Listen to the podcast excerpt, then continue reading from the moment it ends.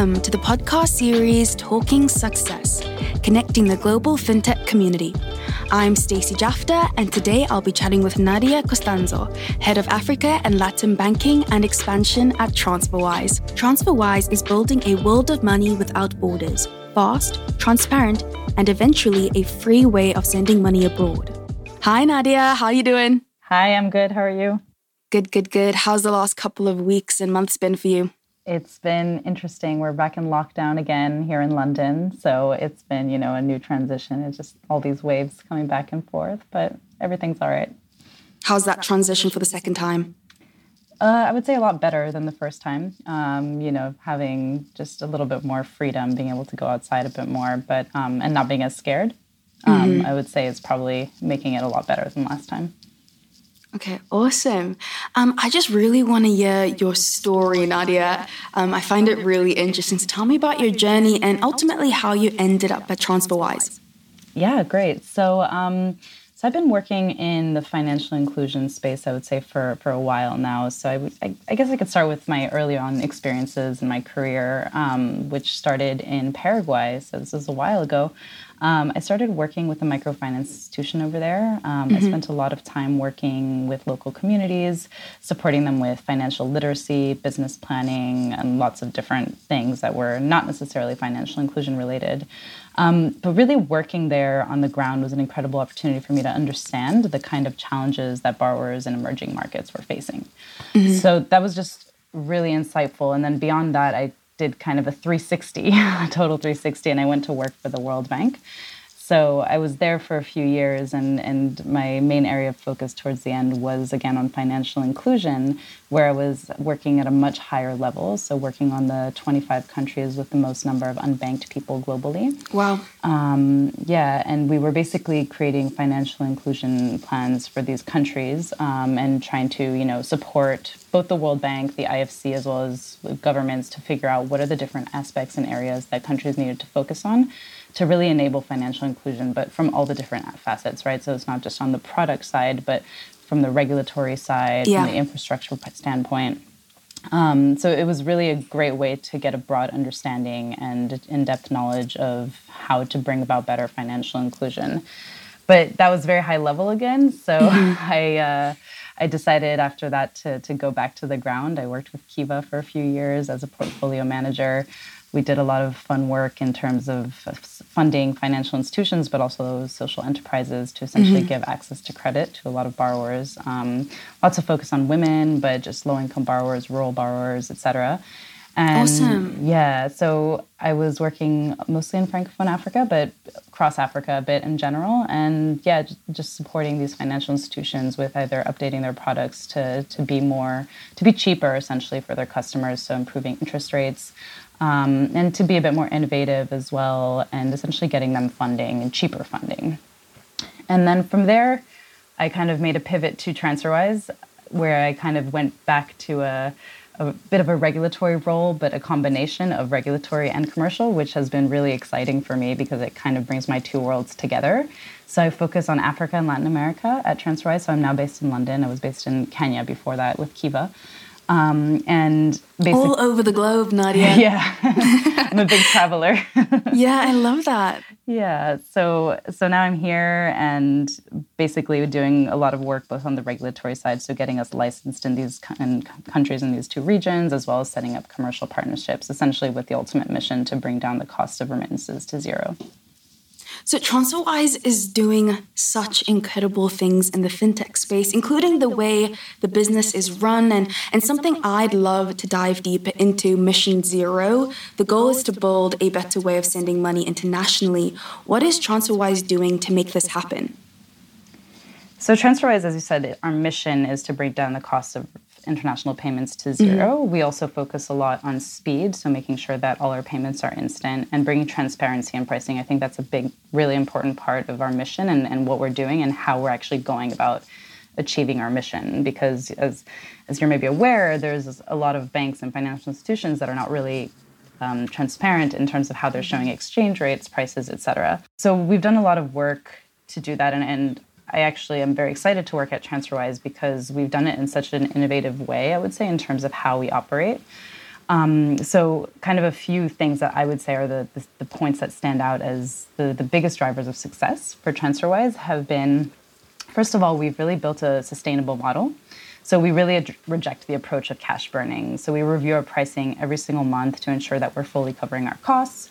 Um, we don't cross subsidize our products, so we really make an effort to ensure that whatever you are receiving as a service is what you're paying for, and that you're not okay. paying for someone else's product. Because banks do that a lot, right? Um, yeah which you know makes sense to a certain extent. And if you're a customer a standard average customer that's great for you but it, it's really not sustainable especially for for maybe a smaller fintech or you know whoever it might be entering the market.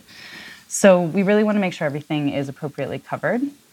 And that also enables us to drop the prices. So that's really kind of one of the things that allows us to get closer and closer to mission zero in every country that we're going into.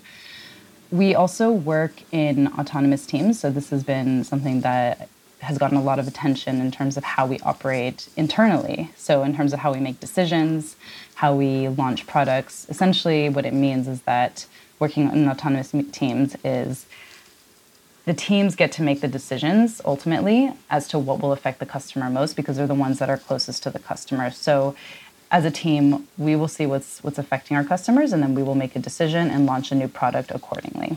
And that's really been a driving force of the culture of TransferWise and how we continue to work today as a 2,200 person company. We're still operating in that model.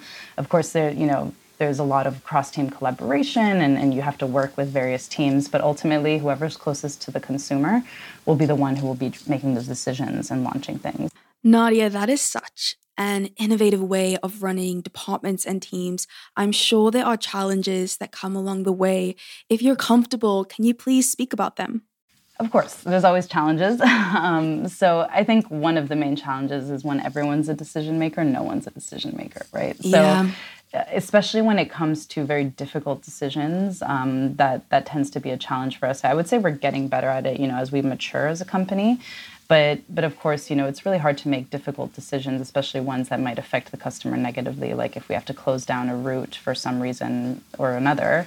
Um, so that's been a challenge. I would also say, you know, getting the input from everyone, and everyone has kind of different things they're focused on, right? So mm-hmm. the, there's people that are focused more on scaling the operation. There are people who are focused more on growing the operation. There's, you know, more back office functions that are focused on risk and compliance, right? So when you're gathering all these people and all these inputs, it's really hard to prioritize sometimes and definitely yeah, and get everyone on board with the solution. I think that the important thing there is to ultimately tie back whatever decisions you're making back to the customer and back okay. to what's going to impact them the most, right? So we're not going to agree on everything. We don't. That's normal. Um, it would be weird if we did. Um, and but ultimately you know if we're able to effectively communicate with each other how we're impacting the customer i think that's that's kind of the, the only way to go about it. So of course there's challenges and we'll continue to face those challenges. It's also you know as a growing company you have to it's really hard to know you know who's working on what anymore because there's so many teams so many mm-hmm. functions. Um, so gathering information can be a challenge but you know where a lot of teams are doing a lot of effort at improving knowledge sharing um, and you, you, know sharing updates and working together, collaborating. So it, it's it's a work in progress, I would say, but we're definitely doing a lot better and, and consistently focusing on this because we realize the, the limitations maybe of this model. So innovative. I love it. You help TransferWise expand into new markets. How do you make sure the product you are offering is specific to the local market? You mentioned every decision you make going back to the customer, going back to the consumer. I'd love to hear a little bit more about this. Yeah. So I think there's there's first of all just to take a step back i would say that expansion doesn't just mean going into new markets and that's something that we're we're focusing on a lot you know we've grown massively. We've launched so many new currencies. We're in over 50 currencies globally. Um, so you know that results in more than 2,500 currency routes. Just to give you an idea of how you know how big it is and how yeah. difficult that can be. Um, but I think that kind of expansion also means deepening our presence into existing markets. So offering new products, kind of that's also mm-hmm, part of mm-hmm. expansion. Mm-hmm. But to go back to your question, the customers are always the, the key thing, and I really want to emphasize that so much because I would say that that's been our main driver of success. So there's a few ways that we do to listen to our customers. Um, First of all, we we genuinely speak to them. You know, we have once a year at least we have a big day where the whole company gets together and answers customer support calls, emails, social media. Literally, even our CEO is doing this, right? So it's it's a really exciting time. Everyone always gets super pumped because you know we're all in this together. But exciting. Yeah, and we also do it on a regular basis too. So I would say it's not just something that we do once a year to you know show to, to our customers that we're doing this. You know, mm-hmm. we we do what we call customer support by side by sides, and that allows people beyond the the people who are kind of directly facing the customer to really understand what those problems are.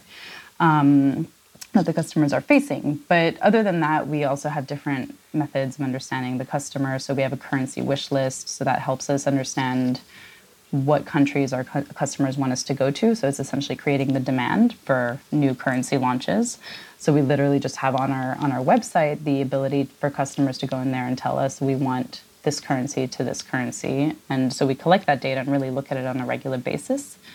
And you know, of course, we go through our NPS comments on a regular basis. We do interviews with customers to, to understand what they're doing so beyond that, so customers are always the key focus, but then of course, you know, there's other ways to enter new markets. Um, and I would say another big way that we do that is building partnerships, um, which is great because really the people who are operating on the ground are the people who know the best about the market. Mm-hmm. And so, kind of as an international company, being able to build those relationships with people on the ground is just an excellent way of us understanding the market and then bringing kind of bring synergies between a local market player and then a global product.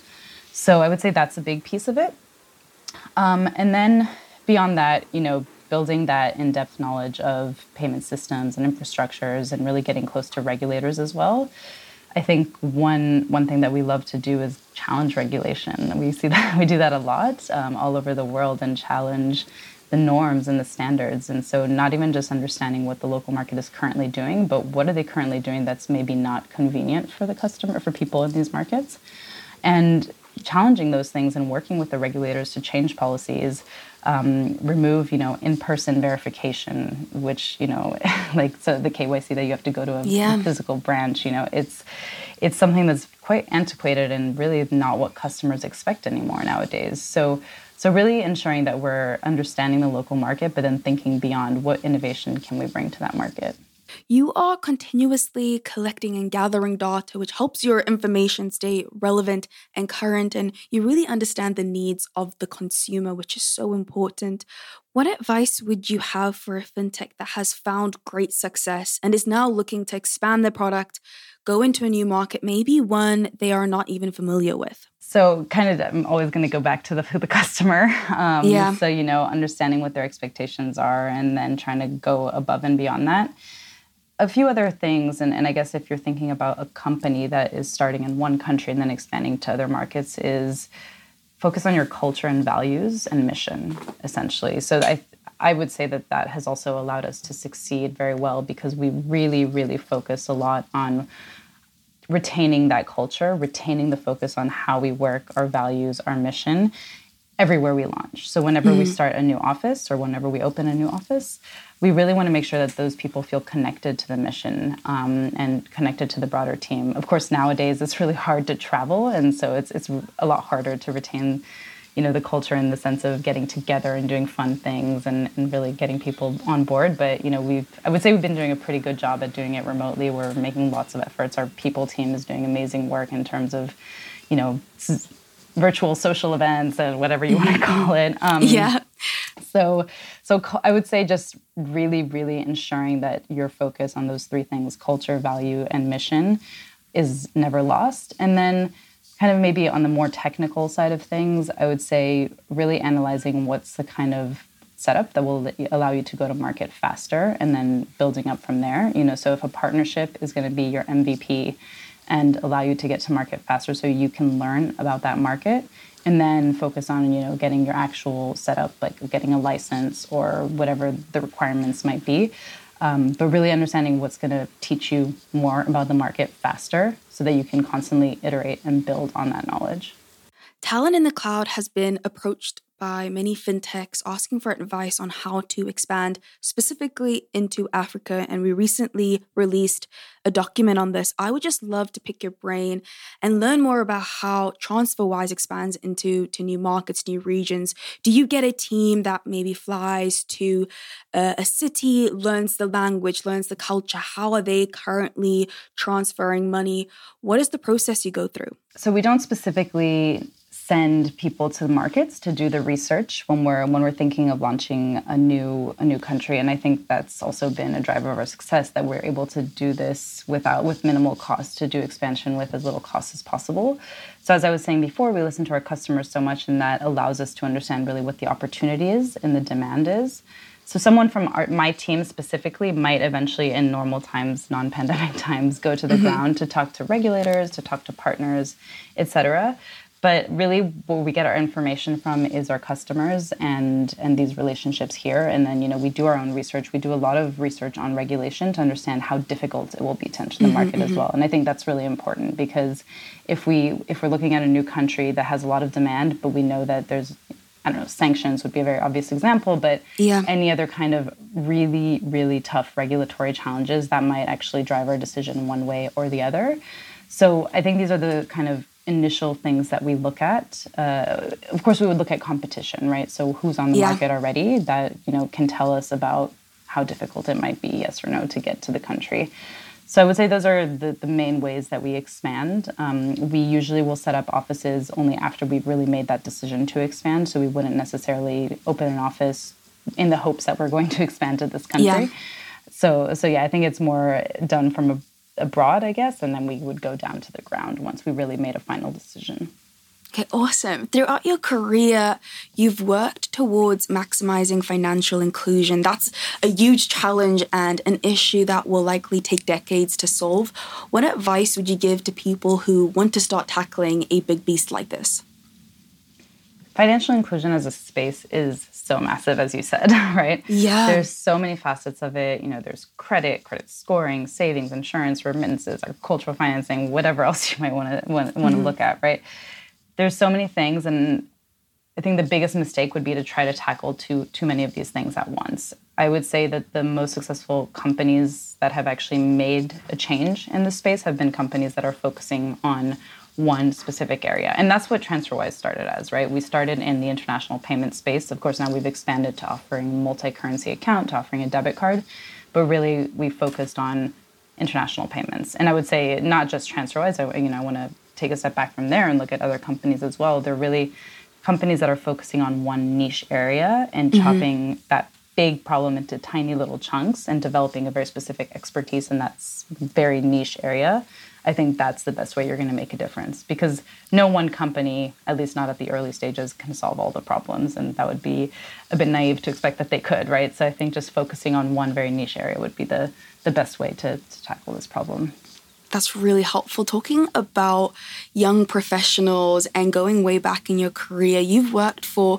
for large corporations.